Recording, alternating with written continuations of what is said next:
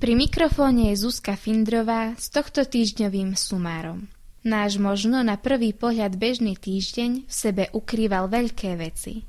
Poďme si spolu spomenúť na to, čo nám možno uniklo. Životné prostredie. Áno, je len jedno. V svete sú o tom čoraz populárnejšie témy.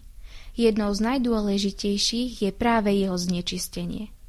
Aj my vieme svojimi činmi prispieť k lepšiemu.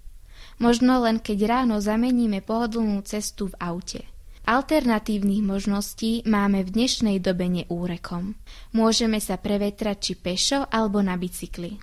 Potrebné prvé nakopnutie nám mohol dať Medzinárodný týždeň pešej chôdze do školy.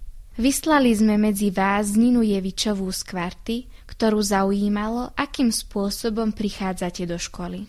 Do školy chodím autobusom a využívam to preto, lebo je to najlepší a najrychlejší spôsob, ako sa tu môžem dostať, keďže bývam na druhej strane mesta. Do školy cestujem autobusom 30 minút každé ráno a potom prechádzam cez celé námestie peši, čož mi zaberie približne 10 minút keďže nevlastníme auto a je to viac ekologické, lepšie pre prírodu. Do školy každé ráno chodím autobusom, pretože som veľmi lenivá na to chodiť pešo a je to podľa mňa lepšie, ako keby som chodila autom. Do školy chodím buď pešo alebo autobusom. Väčšinou autom, chodím tak každé ráno. Keď nejdem autom, tak idem autobusom, pretože bývam 60 km odtiaľto až pri polských hraniciach. Je to veľmi ďaleko. Chodím do školy autobusom každý deň, aby som vlastne šetrila životné prostredie a myslím si, že by viacerí mali využívať hromadnú dopravu. Po dlhom čakaní a nekončiacom sa prúde opatrení máme znovu možnosť vyraziť za hranice. S projektom Erasmus Plus vyrazila ďalšia skupina na vzdelávací zájazd. Konečnou destináciou bolo a je Švédsko. Krajina, dalo by sa povedať plávajúca na vode. Ktorí ste ju už mali možnosť navštíviť, mi iste dáte za pravdu, že to je výlet hodný tých vymeškaných hodín. O tom, čo zažili, vám však prinesieme správu v budúcom starogimpláckom týždni. Známy hlas z našich dielov, Tomáš Sálus, nepopierateľne bodoval.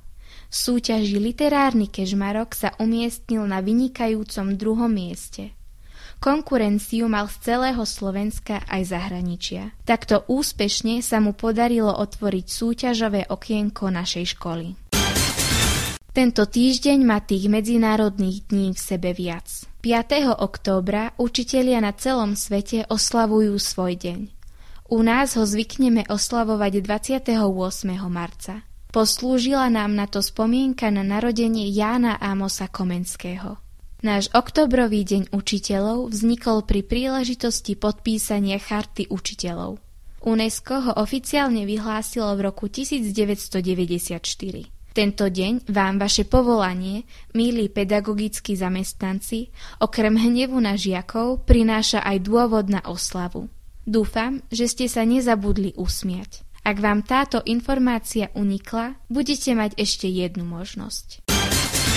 S tohto týždňovými medzinárodnými sme ešte neskončili. V piatok bol ešte jeden medzinárodný deň. Keby ste ma videli, môj úsmev by vám mohol dať nápovedu.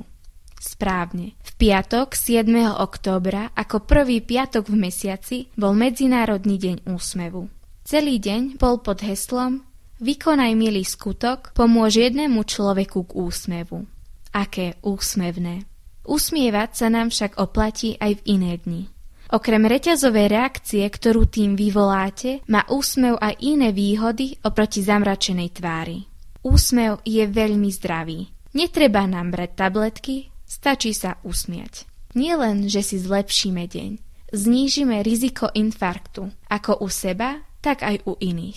Dokonca si aj uvoľníme dýchacie cesty a prekysličíme si mozog a telo. Skúste sa usmieť pred písomkou. Možno to bude úspešnejšie ako spanie so zošitom pod vankúšom. A fit nebude len váš mozog. Úsmev uvádza do pohybu asi až 300 svalov. To je skoro celé kardio. Preto výzva na týždeň usmievajte sa. S highlightmi minulého týždňa sme vás už oboznámili. Ak sa vám páči počúvať starogimplácké podcasty, pridajte sa k nám. Dvere sú do Korán a práve vaše nápady a zručnosti nám chýbajú. Zastavte sa u pána učiteľa Zdena Suchého a staňte sa súčasťou.